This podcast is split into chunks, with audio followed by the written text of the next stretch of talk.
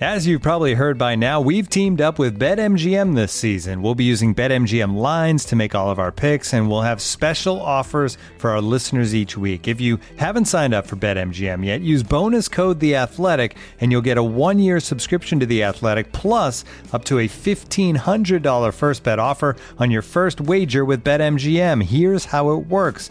Download the BetMGM app and sign up using bonus code The Athletic. Make your first deposit of at least $10. Place your first bet on any game and claim your voucher for a one year subscription to The Athletic. See BetMGM.com for terms. U.S. promotional offers not available in D.C., Mississippi, New York, Nevada, Ontario, or Puerto Rico. Gambling problem? Call 1-800-GAMBLER. Available in the U.S. Call 877-8-HOPE-NY or text HOPE-NY 467-369 in New York. Call 1-800-NEXT-STEP in Arizona. 1-800-327-5050 in Massachusetts. 1-800-BETS-OFF in Iowa. 1-800-270-7117 for confidential help in Michigan. 1-800-981-0023 in Puerto Rico. First bet offer for new customers only in partnership with Kansas Crossing Casino and Hotel. Don't forget, if you haven't signed up for BetMGM yet, use bonus code The Athletic, and you'll get a one-year subscription to The Athletic, plus up to a fifteen hundred dollar first bet offer on your first wager. I'm sorry, you can sit there and look and play with all your silly machines as much as you like. Is Gascoigne going to have a crack? He is, you know. Oh, I say!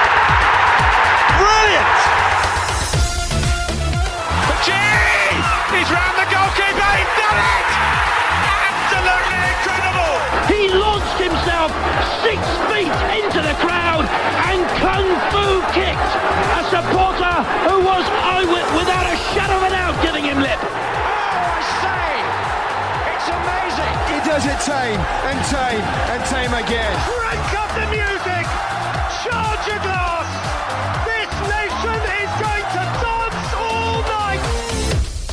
Matchday pyromania, smash and grab wins, over familiar player nicknames, and tedious debates about who's the greatest. These are the footballing loves and hates of Kelly Cates. Brought to your ears by The Athletic, this is Football Cliches. Right now, if you subscribe to The Athletic, you can give another subscription as a gift for free. It's the perfect present for any football fan this Christmas.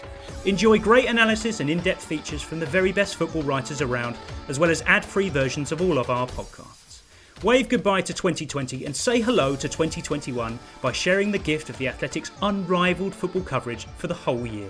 It's the perfect present for yourself and someone else. Just go to theathletic.com forward slash cliches pod. That's theathletic.com forward slash cliches pod. Hello, everyone, and welcome to episode 47 of the Cliches Pod. I'm Adam Hurrey, and with me, my co host, once again, sandwiching himself once again between a Jose Mourinho press conference and a night of hot Europa League action, is Charlie Eccleshare. How are you? I'm good. How you doing? Yeah, not too bad. Is the Sunday, Thursday, Sunday grind sort of taking its toll now? It works quite well because it means I, I tend to have Friday and Saturdays off, so it's quite a nice uh, routine. Whereas normally you kind of days off and kind of dotted around wherever. So uh, yeah, I mean uh, there has been like no week or midweek off for Tottenham since mid September. It won't be till mid January, Yeah. so it's, it's it is pretty relentless. But we wouldn't have it any other way, Adam. I was really glad you said that. Um, alongside you this week for Mesut Harlan Dix is Sky Sports and BBC Radio 5 live presenter and recent introducer to Graham Souness of the modern day concept of sauce. It's Kelly Cates.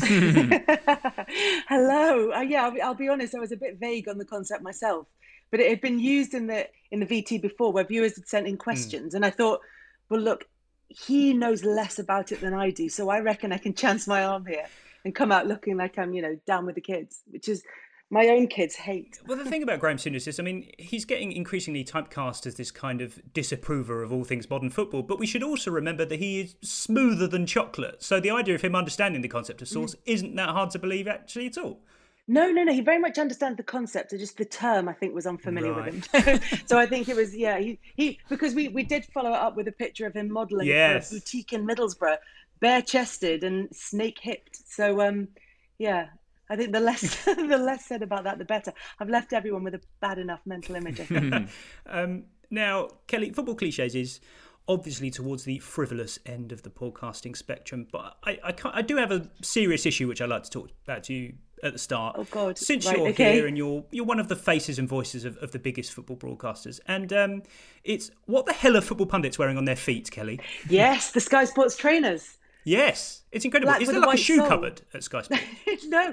Do you know the best thing about it is, I've mentioned this a couple of times, and and there are people who've taken a little bit of um, they, they've they've been what's the word defensive about their chain because because they're all different models and they're all different brands, and they like to think that they are you know connoisseurs of the Sky Sports trainers. So they're like, well, yeah, I mean. That's not mine because mine are whatever they are, and the, his are only such and such, and they all get, they, yeah, they get very competitive about it. Charlie, there is mm. there is a there is a distinct shoe happening in punditry world, isn't there? It's it's kind of the black trainer with the very thick white sole. I mean, Souness got involved at one point, and it was like, "This is it, this is it, Yeah. it's over." I, I find the trousers quite distinctive as well. Like the the whole combo looks quite sort of TV world. Like I was at a game recently. The, the shorter trouser past- length, do you mean? Yeah. Of So I walked mm. past, and and they it just like instantly my eyes would draw. I, I can't remember who it was, but I walked past there. I think there were three of them all stood there, and it was as if they ha- they were in a kind of uniform. My eyes were instantly drawn to it, and I thought I've, I I can't remember where else I would ever have seen that combo of trouser and trainer. No, it's but this this happens a lot with footballers when at, at clubs, and it ha- they they tend to like the same restaurants, or they like the same clubs, or they like the same style of clothes, or you know you get like outliers like a Hector Bellerin or whatever. But you but they are very um they are pack animals. Actually, speaking of Hector Bellerin, he is the first item in this week's adjudication panel. A stat emerged this weekend that he is responsible for five out of 16 of this season's Premier League foul throws. 31%. Charlie, this is this is pretty cast iron unacceptable, isn't it? No, I feel quite strongly about this. I, I think there has long been like fair play to the officials. In a rare example of common sense, foul throws are generally allowed. You see foul throws all the time in Premier League that at Sunday League level would 100% given because at Sunday League, as we know, you're only allowed to hurl the ball up the line. You cannot take a short short throw. And I think Bellerin yeah, they are foul throws, but there are so many, and I think he's not getting an advantage. I know it gets everyone really upset, and yes, he should know how to throw. He's a professional footballer, yada yada yada. But to me, it's such a minor offence, and I like the fact that generally there's been an unwritten rule that yeah, just let them foul throw. Who cares? In the same way, we didn't know what the handball rule was for like hundred odd years, and it was kind of fine. And now it's like we have to get down on him. So I think he just let people foul throw. Doesn't matter. No, I know, I understand that, but don't you think just foul throws are just beneath the Premier League footballer? You're not going to go and tell them to practice, um, you know, regular throw-ins, are you? Yeah, that, I thought you meant beneath them, as in they they're so elite that they shouldn't be they shouldn't be That's making exactly foul what I throws. mean. But oh, is it? I thought, I thought you meant that was beneath them practicing. No, I, the idea of them, the idea of them sort of having a training session. To, although Liverpool have their throwing coach, don't they? Yeah, absolutely. I, but I wonder how much of that is actually on. You know the technique of just taking your legal feet throws. inside the yeah yeah yeah taking legal throws and more about the sort of placement of the throws Yeah, and the, I don't think it's like what- flick from the fingers. what we had is like under sevens where we were taught how to. I, I imagine it's a touch more advanced. But we, Michael Cox and I, got in a debate with with the throwing coach because we were saying that you know at- at grassroots level anyway, it shouldn't they shouldn't be so strict on enforcing it because it does, as I say, encourage just people launching it. But he was saying, well. You know, the more you practice on it, the more sophisticated it becomes, and you develop routines. And I'm sure that's true. But the problem is, most teams don't really have the time at kind of grassroots level who don't train to be working out intricate uh, throwing routines, which I'm sure are very advantageous at elite level. There is there is a part of me though that, that like likes a rule, and I am I am sort of leaning. I can talk myself around. this is going to be fun when I try to talk about the things I love and hate because I can talk myself right the way round to the other Things side of the mind. argument. But the but they- to be honest, sometimes I like them, sometimes I don't. I'm, I'm going to sound like um, Gennaro Gattuso now. Sometimes maybe good, sometimes maybe shit. Um, the, um, yeah, there is a broken windows element to this, which is if you let the little things slide, then sooner or later everybody's going to take huge advantage, and they're going to be running amok. A mock. That was all. Very much mock. so. Next up, um, we've all heard of the commentator's curse. This weekend, my attention was drawn to a classic example of, of the phenomenon. And this is Talksport's Jeff Peters reporting from Norwich versus Sheffield Wednesday. And what I like about it particularly is how it evolves from start to finish and the way he styles it out at the end. It's just all so beautiful. 15 shots Norwich have had, but just two on target, and they both came early on in this game. They've not been able to break down this really resolute Sheffield Wednesday defence. Curse of the commentator, because Norwich have finally broken Sheffield Wednesday down. Charlie, I think commentators are allowed to declare their own commentator's curse. That's absolutely fine, isn't it? Yeah, I think he does that really well. I'm curious because it's radio. I'm curious to know where, how far out on the pitch they are that he feels confident enough to be talking in those terms. Because it sounds like it, it all uh, develops pretty quickly.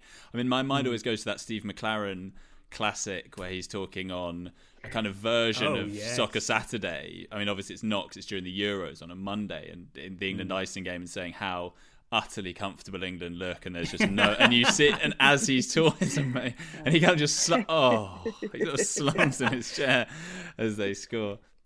I don't think there is pundit's curse. Pundit's I curse. I don't think it works. Yeah. yeah.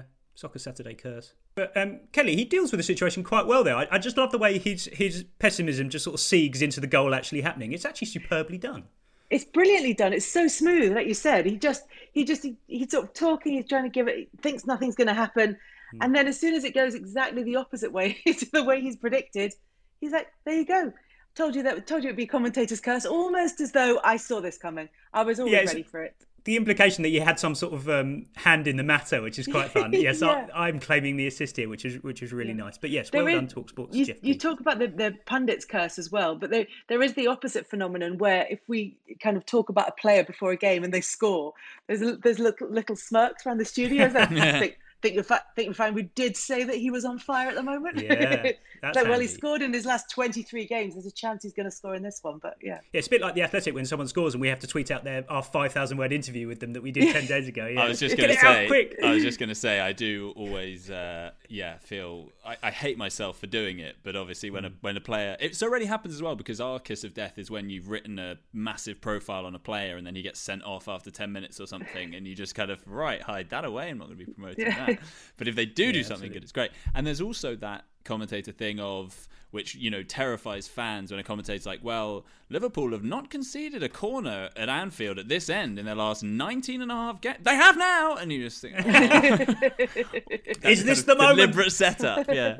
it's the revoiced match of the day pieces that I yeah. always like, where they go in for a really innocuous booking, and yes, you, they go, yeah. "Oh, could this?" Could this could this cost them later on in the game? And you're like, almost certainly. Yeah, yeah, it's, it's when yeah when you see when you see sort of classic goals clips and the, the, the, commentary always starts with yes well they're up against it here. What can they what can they pull out of the bag? You think wow come on you've got to add a little bit more mystery than that. I'm not fooled. I'm um, always so impressed on those um, end of season VHSs which you know we used to watch back in the day and obviously the commentary was all done retrospectively but it's done often in a really convincing way but now when I look back and think of the commentary it's of it, it makes sense why there was a lot of kind of scene settings from a corner. Like, well, you really feel we're reaching the crux of the afternoon here. Yeah.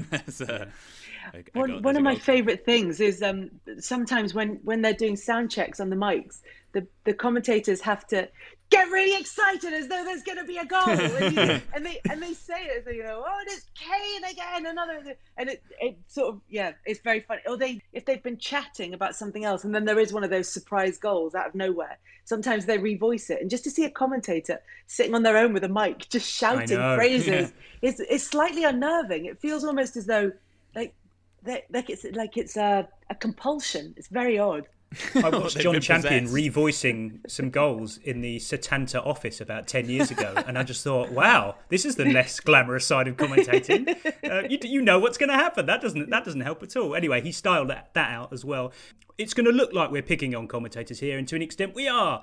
This is eagle eared listener Chris Warren, if you can have eagle ears, alerted me to this one. Um, perhaps nobody was prepared at the Hawthorns on Sunday for Christian Benteke scoring two goals in the same match, but maybe we've simply run out of unique ways to talk about football. Um, everyone's going to have to listen very carefully to this because this is Sky Sports commentator Bill Leslie um, getting beaten to the punch by a uh, commentator sat nearby uh, just after Benteke scores his second.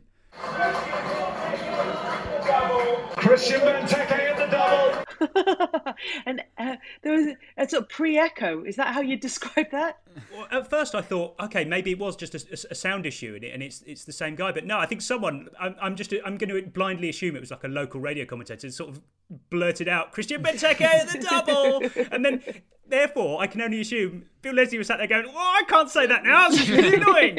um, but of course, that, that is the only way that you can announce someone scoring their second goal in the game. Ke- Kelly, all I'm thinking here is that the more I listen to that clip, the more absurd at the double sounds, as mundane as it probably is. There's so many of them though that just sound that they just don't make any sense at all and aren't used in any other context. And now you've mentioned yeah. it, and now you're asking me to think of them. I can't think of a single one of them. At the double is definitely that. Never used in any other. Never used in any other context. There's so many of those football phrases though, and when when you actually analyze them, you think, what what are you actually telling me there? Nothing. Someone should write a book on this, Adam. Yeah, what do you think? There's definitely, there's money to be made in that. Certainly with the lucrative Christmas market. yeah, exactly. especially, especially if there was one ready to go, and you know, yeah. just pick up a little, a few sales before then. If anyone has any ideas, do send them in. yeah, please do. Our final item for the adjudication panel this week, a very curious um, quote from Steven Gerrard at the weekend, who's who's taken the, the concept of every game being a cup final perhaps too far, Kelly. Uh, this was his quote before the 4 0 win at Ross County. He said, We need to treat every game like it's the last game on the planet. That's a bit much, isn't it? That's amazing, though. But the problem is, what happens when it gets to the end of the season and they're getting close towards the game that might win them the title? What does he do then? There's is universe. universe. He goes universe, and then what? And then what? Like heaven and earth? I don't know. What do we? What do we do? I mean, a sports psychologist would have a field day with this, Charlie, because um, telling your players to treat it like it's the last game on the planet seems like a classic case of sporting over arousal to me. yeah, quite possibly. I didn't. I didn't know that was a thing. Is is, is sporting over arousal a technical Yeah, you can term? you can be too pumped up. Oh, be, I see. Can, right. Yeah. So yeah. they're going to go out I mean, and do yeah. something like I don't know, slipping in a title decider. yes, yes, yes, indeed. Um, but yeah, I, I, don't think there's much of a future for, for calling a game the last game on the planet for, for reasons as we've established. There is nowhere more you can go. So announcing that in December feels like a step too far. I wonder did um, did Carlos Roa ever use that sort of language? The famous the goal the Argentinian goalkeeper who thought the world was going to end. Um, oh, the Seventh Day Adventist Carlos Roa. Yeah, yes. so he he mm. may have actually used that kind of literally. Like I do think this will be the last game on the planet. So not, what does, what does a player do? What do you do at the end of that game? Yeah. yeah, not just handshakes and swapping of shirts. It's like, well, oh, what if you, yeah, but hang on. What if you lose the last mm. game on the planet? That's the last thing you've ever done in your life is lose a game of football. Mm. That's and it's the end I, of the world in in yeah. at least two ways as well. There are also yeah, there are also like really big philosophical questions to ask. You know, if this is the last game in the world, and then and then you then need to raise the game again, where do you go with it? This hmm. is this is this is questions that are going to be asked through the ages. And Steven I mean, maybe Gerrard we're overreacting. I mean, I mean, the, the, the inference we're taking is that the world would end after that game, but perhaps it's just that the football gets cancelled. That football is banned. Football's cancelled again. such a bad thing. Who cares? Football's done. Yeah, itself, we've seen it all. That happens several times. Christian Benteke scored twice. There's nothing left that can happen. This episode is brought to you by Michelob Ultra, the official beer sponsor of the NBA. Want to get closer to the game than ever before? Michelob Ultra Courtside is giving fans the chance to win exclusive NBA prizes and experiences like official gear, courtside seats to an NBA game, and more. Head over to michelobultra.com slash courtside to learn more. On to the main event. This is this is going to be Mesut Harland Dix. This is the footballing love and hates of Kelly Cates. Your suggestions this week were a fascinating um, little selection box. I'm looking forward to these. Tell tell me why. Tell me afterwards why you found them fascinating. Because then we won't we won't do any spoilers in case anybody's desperately excited about all of this. Well, the, the fascination uh, lies within. Let's find out. Tell us about the first thing that you you love, or just simply find oddly charming about football. Oh no, it's not oddly charming. I absolutely love this, okay. and I have to put all kinds of safety disclaimers on it. And I realise that I, you know, I, I, don't want to encourage people to do this but I absolutely, with all my heart and every fiber of my being, love pyro. I think it's amazing. I think you see a flare go off, and the, all the all the kind of caveats that it's dangerous. I know, I know that. Lots of things are dangerous. It doesn't mean I don't want to see them, and this is one of them. I just it reminds me of um reminds me of like big European nights. You know when you see. Yeah away end in like Turkey or somewhere, and they're just exactly, yeah. like a huge smoke bomb. It's fantastic when you see buses coming down the, the road and the fans are all out they're holding flares in their hand. Like, that's the kind of dedication, they kind of disregard for their own safety, that kind of over you know, overcome with emotion kind of lack of sense that I like to see. And I'm I'm sorry, I appreciate that it's not responsible of me, but I, I don't care about other people's safety.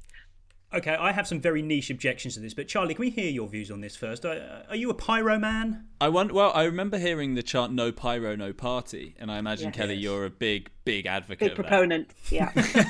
You've lobbied hard for that over the years. uh, yeah, I, I mean, I, I definitely was taken with, with Kelly's passion there. I, I, I've never myself been a huge pyromaniac or however you want to kind of how, how you describe yourself.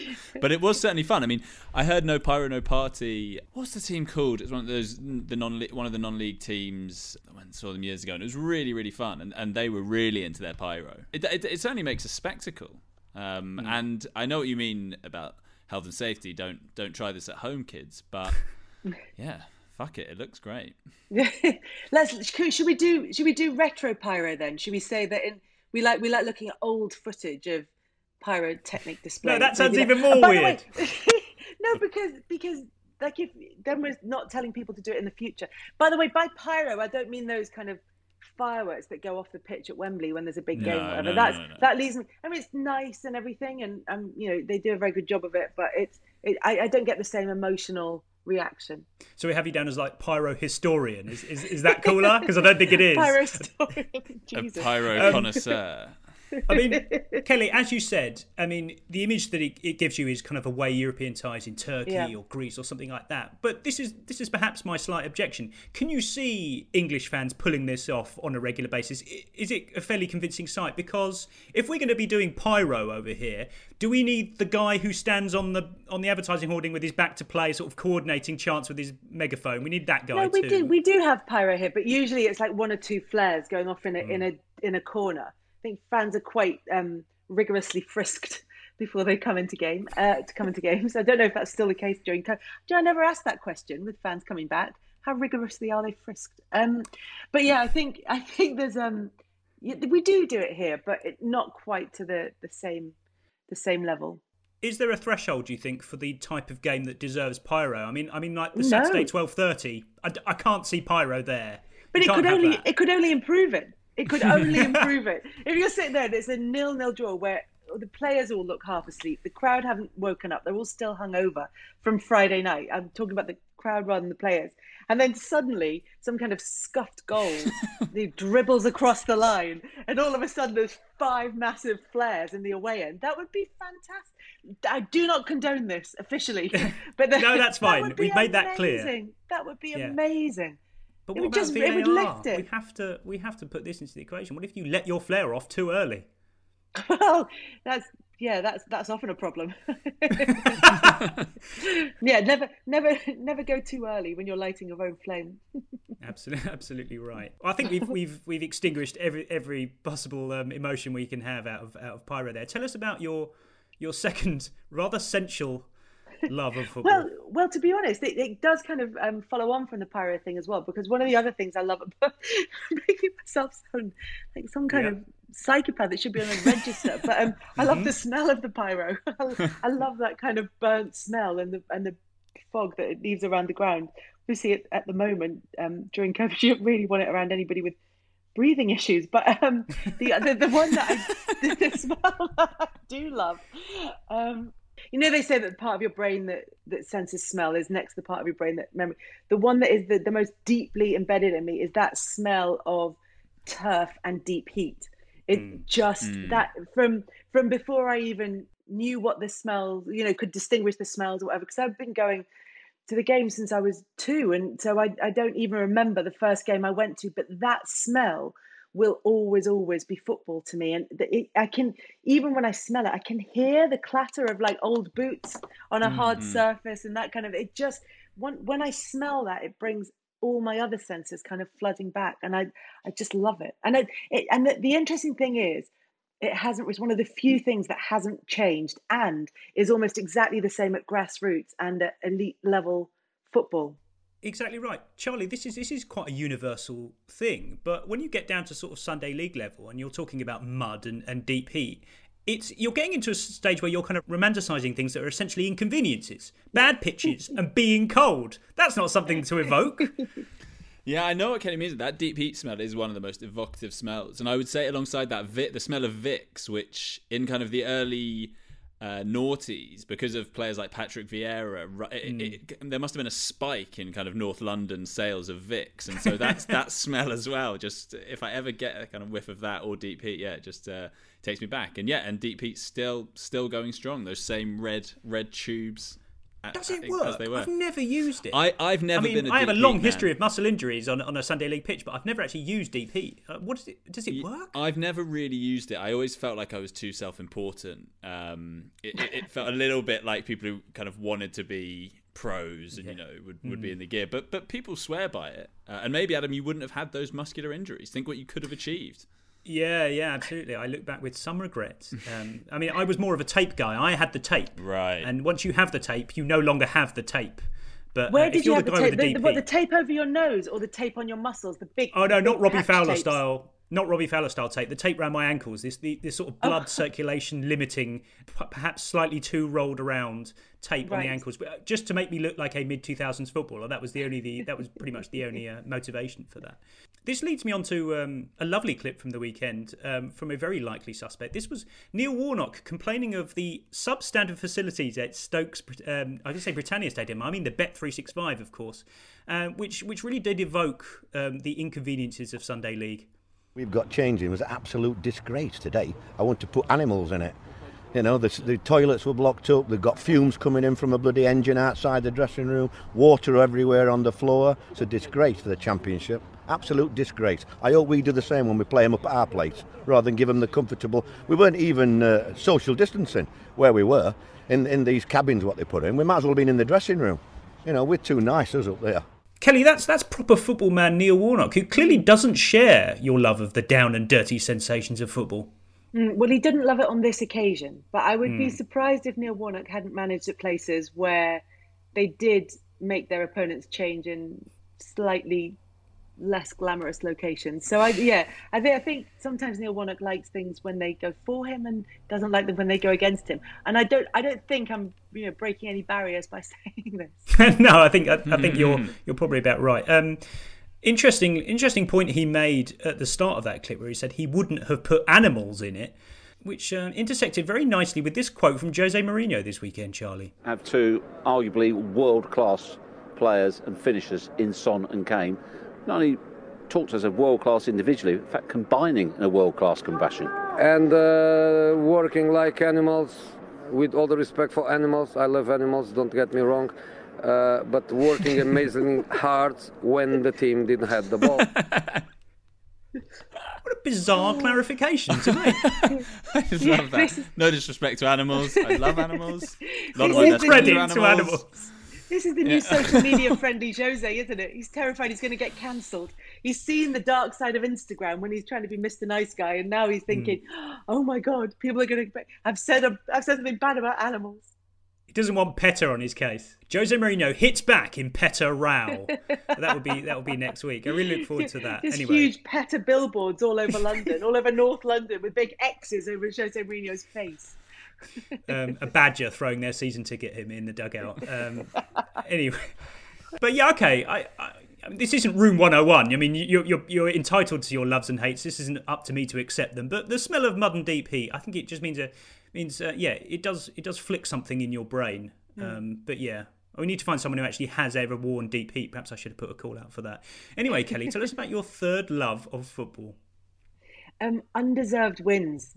Teams that have been absolutely pinned to the wall for the whole game and then somehow get a scrappy corner at the end. And then somebody goes up who shouldn't have taken it. Somebody else the goalkeeper piles forward and and they take all three points. And i i can't decide which i love more which is that kind of hysterical sort of almost like almost like hysterical laughter sort of celebrating the players who know full well exactly yes. what they've got away for or the or the disgust and that mm. disbelief on the on the opposition's faces i just love it i think it's i i just think it's um it's part of why we watch because that can always happen and it's mm. that and it, it is it's that celebrating and as as players run off and they don't do any kind of um you know choreographed celebration or anything like that they're just trying not to like cry laughing and it's brilliant i love it There is a technical point to be made here, Charlie. Um, listener Callum Slater writes in and says,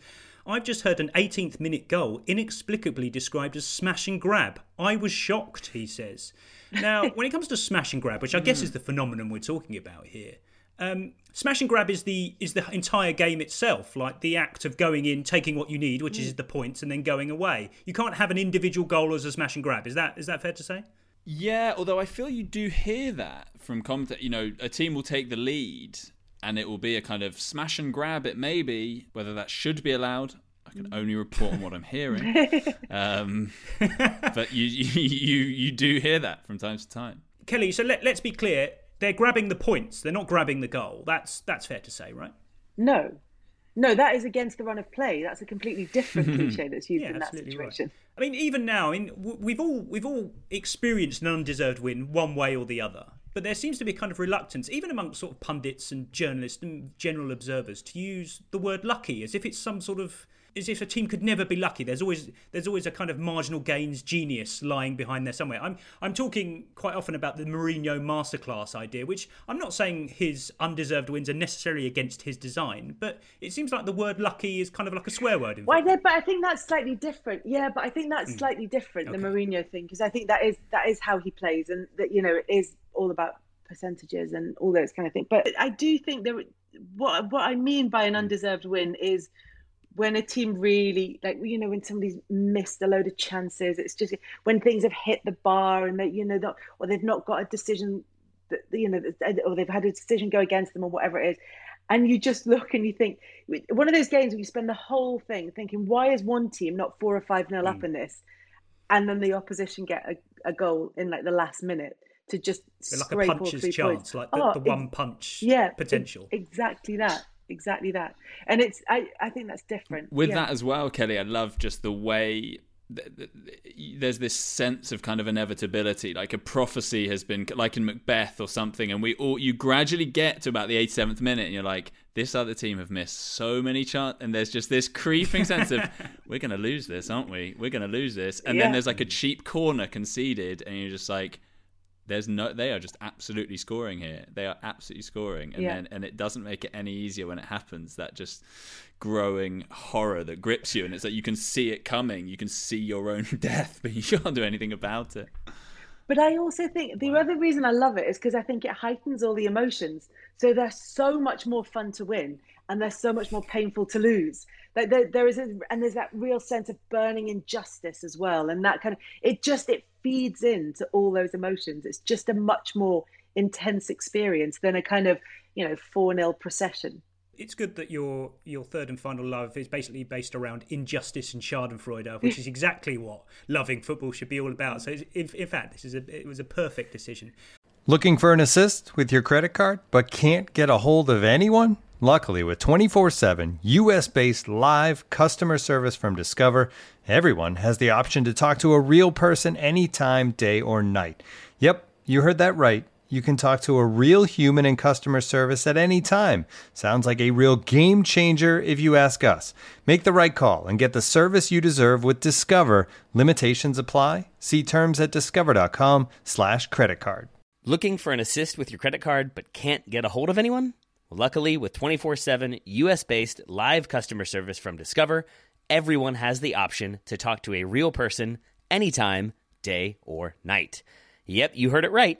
You can talk to a real human in customer service anytime. Sounds like a real game changer, if you ask me. Make the right call and get the service you deserve with Discover. Limitations apply. See terms at discover.com slash credit card. Let's move on to the things that you hate, or perhaps just have a slightly irrational, tiny aversion to. Uh, tell us about your first one. This is great. No, I, I hate all of them.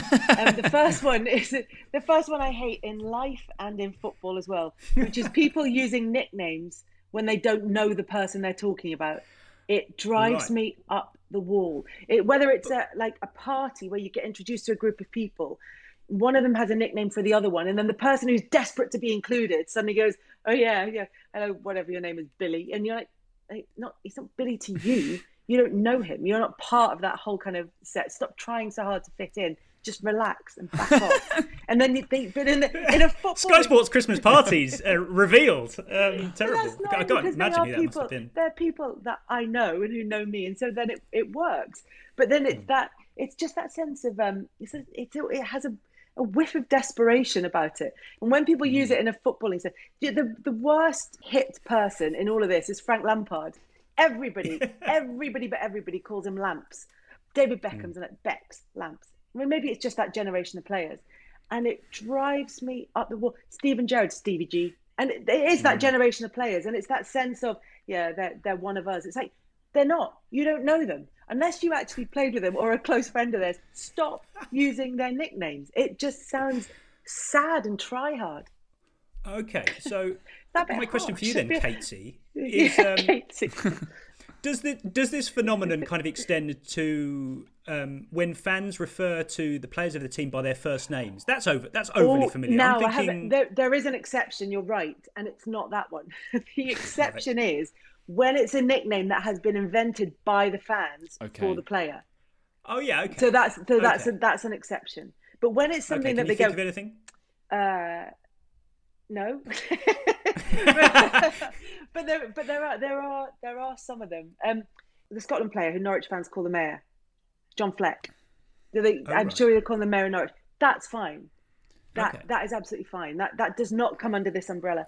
What I mean is play uh, fans and worse commentators and pundits who are professionals and should know better using nicknames to describe a player who they don't know. Different if it's a friend. That I will. That's an example because it's very difficult to change that around. You would love Kelly. There are a couple of uh, Tottenham examples. So some um, kind of fans who. Let's get. Sonny. So Sonny's one, but mo- but more egregious. Yeah. I think you would think some. So people who Dele Alli's close friends and family call him Del, Right. but some fans will take it Mm. upon themselves to also call him Del as if they know him, and likewise Harry Kane is known as H by those that are close to him. But Yeah. again, some some fans will will call him H. I'm guessing you would you would not be up for H or Del in those contexts. No, absolutely not. That's what you call your mates. That you shorten your mates' names. Um, it's not. It's not John Fleck. I don't want to talk. It's Kenny McLean is the guy they call the, the mayor of Norwich. That's the one. That's the Ah, one. I Yeah. see. But I um. So sort of creative nicknames are allowed, and I think that's fair because that, there's ownership there. They own it. They've they've given it to him, and therefore Yeah. they are entitled to Yeah, One size exactly. Fits then- all, yeah, for okay. example. exactly that. But I think that was that a friend's. I don't know, but they, but it just it's trying too hard. It's like it's it's, it's a bit like Hmm. fans who think they're one of the team. You're not. You know, you may be part of a broader issue in the club, you're, but you're not a player. You're part of the f- yeah. You're just not. it's like it's not. This isn't. You, you. But the reaction from both of you is kind of is, is part of it because it's like there's a oh, what do you mean they're not part of the team? It, but it, they're not. It, this isn't. This is factual rather than. No, the- I completely that agree. Emotionally, they may be part of something bigger, and you know we're all in this together and that mm. kind of thing. I, that I, I have no issue with. But that sense of thinking that thinking that you're one of them, you're you're not. Calling Sterling calling Sterling Raz. This is great. Ugh. Yeah, I mean, Charlie, this I think North London is a very good case study for this because calling players by their first name, I honestly think has been a bit of an Arsenal phenomenon over the last ten to fifteen years, and now I think Spurs are starting to do it. You see a lot of Toby.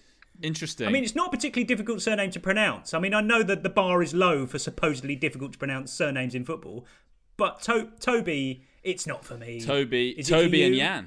You, they would often be uh, be grouped together.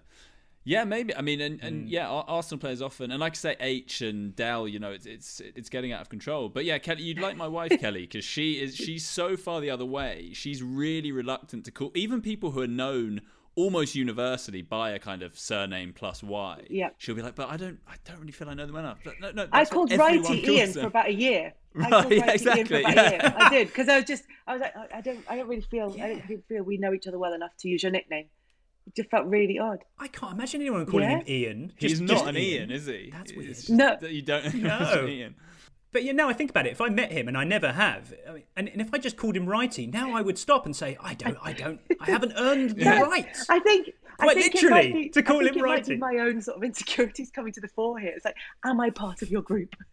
I don't want to. I don't want to. Don't call I them don't wanna be- insecurities. We've already established that you hate everybody. yeah, uh, yeah. I, I mean, again, that's a sign of major insecurities. I would, I would say foibles and quirks, and extreme, extreme okay, yeah, politeness. That's, that's more diplomatic. yeah. With all due respect to humans. yeah, I love humans. I don't love, Love humans. I'm a complete misanthropist. Kelly, what what uh, do people do this with you? And does that uh, is this from first experience, first hand experience? No, they no, they don't really. You get like Kelly or like maybe Kel, but not, but very rarely straight away. And there, uh, there is the occasional Catesy, but yeah, again from people who I know, so it doesn't really, it doesn't really bother me. You can't have your married name turned into a nickname, and that, that doesn't work, That, does it? see, now that's an interesting phenomenon. I find it very odd because that that that Hmm. not I don't know. Maybe it's because it doesn't feel like my name, but I, I still answer to it. I mean, it's, not to say that if somebody were to shorten my name, then I would take umbrage and refuse to speak to hit them, and be, you know, and, and forever hold a grudge. But yeah, I might think slightly less of them. Quite a lot less by the sounds of this.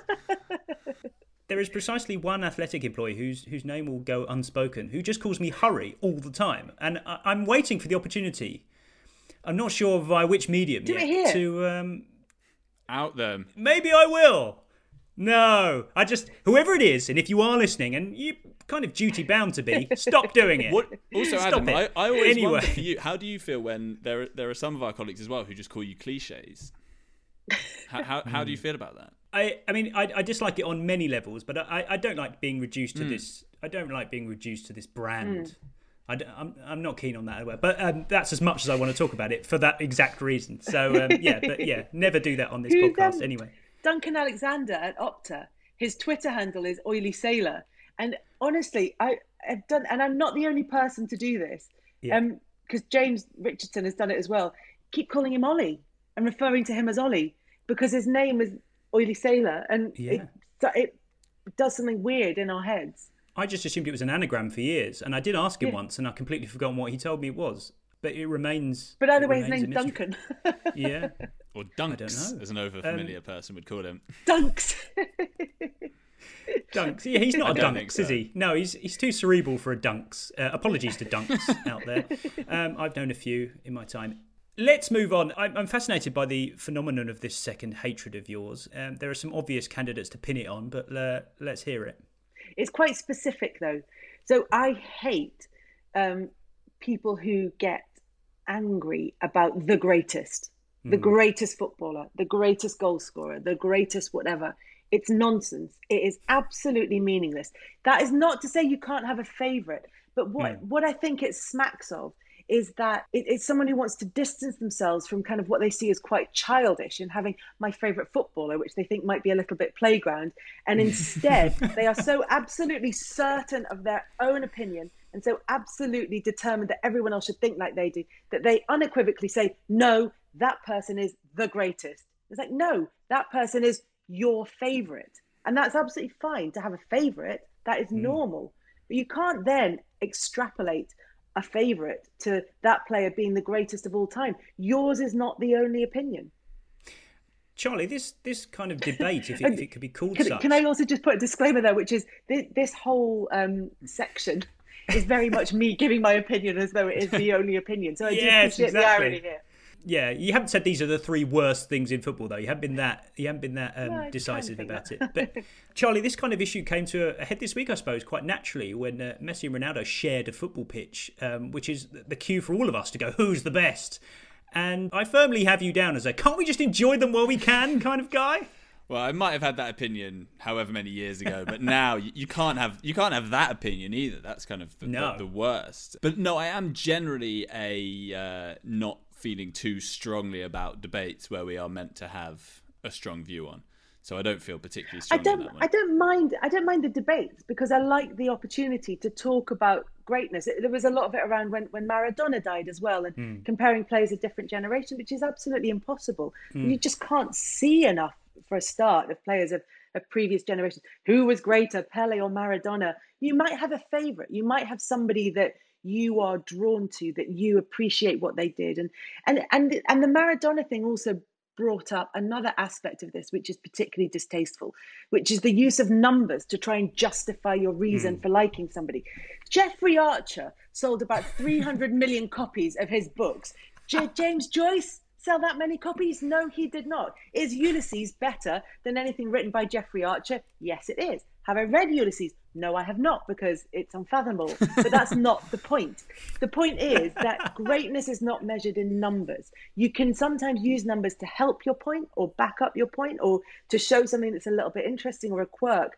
But but football is not defined in numbers. Maradona did what he did over what seven or eight years, but he said every seven years of my every year of my life is seven years of, of someone else's. Mm-hmm. What he crammed into that space was so extraordinary that there's a really strong if somebody says he's the greatest player I ever saw, who are you to tell them they're wrong?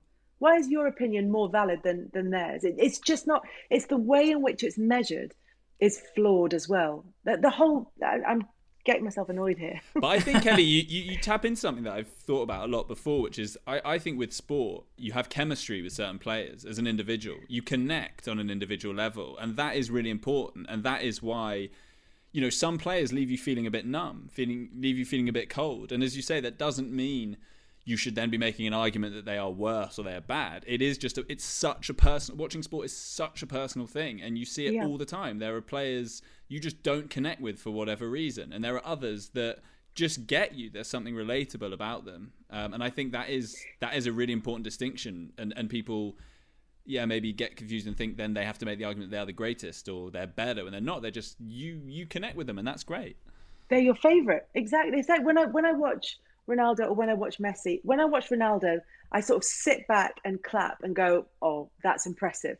When I watch Messi, I smile and I mm. laugh and mm. I just kind of it's it's there's a joy to it that is it is separate totally from, from how brilliant he is and it, it is you're right it's a completely emotional reaction and it's personal to me. That doesn't mean I don't think there's a valid argument that Ronaldo is better or more effective or whatever you want to say. It, it's just to dismiss other people's opinions by saying it, it, it's actually I think you'll find he's the greatest player who ever played because his numbers are great. It's, that is just nonsense. Uh, actually, I think you find he uh, he he you know he he turned around a number of games in which they wouldn't have won it because his uh, the XG changed from when he came on. I knew XG. I knew it. Yeah, XG. You could no, see XG. I don't. The, the thing is, this is not a dismissal of stats as well, which are extremely useful, but they're they're a tool. They're not the point of the game. Otherwise, you might as well just have penalty shootouts. Hmm. If it's not, if it doesn't come down to skill and flair and excitement and joy and love, have a penalty shootout and just decide it that way. I think um, specifically the, the, the, the futility of crying. yeah, I was going to say so emotional. what Han- Matt Hancock moment? Here. Yeah, um, genuine, not that bad. the futility of kind of comparing um, players across generations um, reminds me of a previous episode we did where we tried to decide how far back in history you'd have to go to be able to play professional football, and uh, the consensus was you could go back to about the 40s and just about get away with it. There was some blowback on that from listeners, but um, but yeah, I think it laid bare the idea that you just simply can't compare a player who played before the passback rule to someone who's playing now because it is quite literally a different sport. The very best players, I don't think that's true of though. Mm. I hmm. think it, because they because the assumption is that they would have been as fit and as well coached if they were playing oh, no, now. No, no, there are a load of journeymen. No. No, no. I mean, this is, these are the technical issues you have to bear in mind. Are they having the same training methods? That's when it gets very boring. I have to say, the conversation, the episode got downhill from there. Anyway, um, taking it in that direction then. yeah, uh, let's hear your third and final hatred of football. Um, I in the running order for this, I simply wrote underneath "feels harsh," but let's hear her out. um, the, the use of the word "beloved." I think it smacks of it smacks of insincerity. I, I'm in, totally in, with you here, Kelly. To- yeah, my, give me the context. My beloved Gooners. beloved Spurs. My oh, beloved oh, Gooners. Oh you God. know they don't like it's, them it's, one bit. It's a politician's bio. Hundred percent. Oh my! I can't stand it. Or it's it's an intro to a football guest on a light entertainment show. It's that oh, kind of. Oh, right. It, it's it's something said by people who don't know or like football about people who do like football. Yeah, it, it's it's weird language. His, his, I mean, yeah. it also feels like something you'd say after someone died. yeah, yeah. As they spent many a weekend down at their beloved Leyton Orient. Yes, it's exactly that. There was a it- guy, a phony like this, who I remember saying he lived in America, and he was like, "Yeah, I, I always, you know, every Saturday afternoon, I look out for my beloved, the, my beloved Gooners and their results." And I was like, "Well, it wouldn't be the afternoon where you were, pal, living in New York." I was like, "Busted!" I, was like, I knew you were insincere Also, we, we saw right through you. The yes, the minute you said beloved, I think beloved I've got to plus question you. No chance. Yeah. I do, I do. I mean, I know he's American, so it's not his second language, but I would make exceptions for people who English is their second language using the word beloved because they may have heard it in a footballing context and think that is a correct. So, you know, I'm, I'm, a, I'm a harsh but fair judge, I like to think. Okay, so that's about 7.9 billion people ruled out of the equation, so that's all right. They're, they're safe. Um, what about, you know, dearly beloved, we are gathered here today? That's Is that still sacred? I mean, it's used less often in football, I think, though. Yes, I certainly hope so. Well, the It's stadium only, it's only in, in a footballing. In a footballing context, yeah. Please welcome to the pitch, your beloved. Well, oh God! But I remember Kelly. That's I, just a good point. I, I did once have to. I used the word beloved in an article, and I hated myself. But it, I did need I'm a kind sure of I've it. shorthand to describe how this guy, you know, talking about his belo- beloved Man City or whatever it was, and it, and it was kind of. I just needed to use it in that context to save hmm. words as well. But I did. I hated myself. Well, there's, there's two important technical points here. Firstly, there is no alternative, as Charlie has pointed out. I can't think of another way of, if you wanted to sort of very, very succinctly sum up the fact Mm. that this guy supported this team very much. I can't think of a different way of saying it. And secondly, you, it's only for one person. A collective can't have a beloved club. Is that fair to say? Yeah, I mean, it's, no, it's, it's no, no, no, no. You point. could go to like a, a supporters club where they watch their beloved. I don't know. Do you think? Leyton Orient. Yeah. Yeah. The Okay. the game uh, because of because of COVID restrictions, the forty thousand forty thousand because of COVID restrictions, four hundred Leyton Orient fans watched their beloved team play. Yeah, you could you, you could do that. That would definitely Hmm. be used. I mean, again, I, I don't like it at all, but that it could be stretched to to that use. I think. Seems a very appropriate word to have for something you hate. Um, but that's that's fine. What a wonderful selection of, of things you've offered us today. Um, it's opened so many more Pandora's boxes than I ever thought.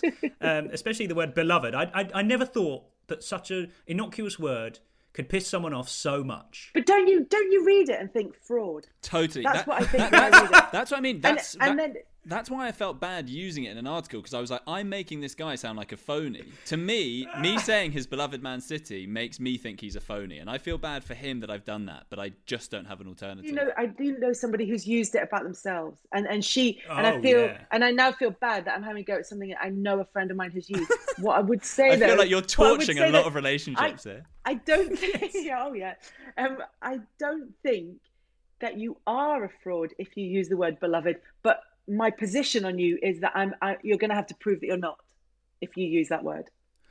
Uh, actually, there's a very interesting point. The, the idea that you said that you, you can't use beloved for yourself, which opens up a whole different can of footballing worms about things that players, stroke managers should never be able to use for themselves. Hot off the press from a Leicester press conference this afternoon, Marc Albrighton talking about Leicester's prospects in the uh, Europa League this season. He says, We have that chance to create something special and book our place further into Leicester folklore. You can't you can't book yourself into folklore. That's not your No. doing. You can't do it. No, that's for, that's for that's for history books to decide. Yes. Yeah, yeah. You can you can you can write yourself into the history books, but you can't declare the fact that you have written yourself into the history books. No, you can't also call yourself a player's player. it's like those people who describe themselves, I'm a real people person. It's like, ah, fuck off, Or on not. Towie when they say I'm I'm a girl's girl. Yeah. I'm a girl's girl. Or yeah. yeah. red Yeah. flag all over the place. But imagine a player coming out afterwards and saying, you know, I mean, I I appreciate I'm not maybe not the most spectacular player on the on the pitch, but I'm I'm more of a player's player. But you have to be a real you have to be a real connoisseur to really get. Yeah, yeah, yeah. The players, the, my teammates know how good I am. Trust me. Yeah. they know they know when I'm missing. Well, it's it's taken us the best part of an hour to get Marc Albrighton and Towie into the same section of this show, so I'm glad we've done that. Um, Kelly, I feel like you I feel like you've unloaded a lot here, from for the from therapy. pyro to nickname, unnecessary nicknames. But yeah, thanks No, very no, much no, for no, joining not us. It's been unnecessary, unearned nicknames. Oh yeah, yeah. The, Oh, the course, yeah, unearned okay. the unearned usage of nicknames. Very Okay, unwarranted nicknames usage. Okay, be important that we get that point clear. Anyway, um, it's it's been a genuine pleasure to have you. Thank you so much. I've Um, genuinely learned a enjoyed lot. it. Thank you. Yes, I've learned a lot here about you and uh, the way you treat people. what's going Secretly. on behind, what's going on in my head yeah how i secretly Yeah. think about people yeah judging them all the time Absolutely right. And thanks to you, Charlie. Enjoy your your final um, Europa League experience until the spring, at least. It, yeah, thank you. It, do, it, I've loved it. It does worry me though how many times you and I, Adam, have pissed Kelly off over the course of, of the last hour. No, no doubt there'll have been faux pas after faux pas, but Catesy will be all right. Don't worry about it. classic Kate. i must say I, I almost certainly have done all those things that I hate myself, almost certainly on more than one occasion. Ah, the but it, ultimate maybe that cop-out. just makes me more judgy. Yeah, that's fine. Anyway, um, yeah, thanks so much again. Really appreciate it. Charlie, we'll see you next time. And uh, to all our listeners, hope you enjoy it and see you next week. Cheers.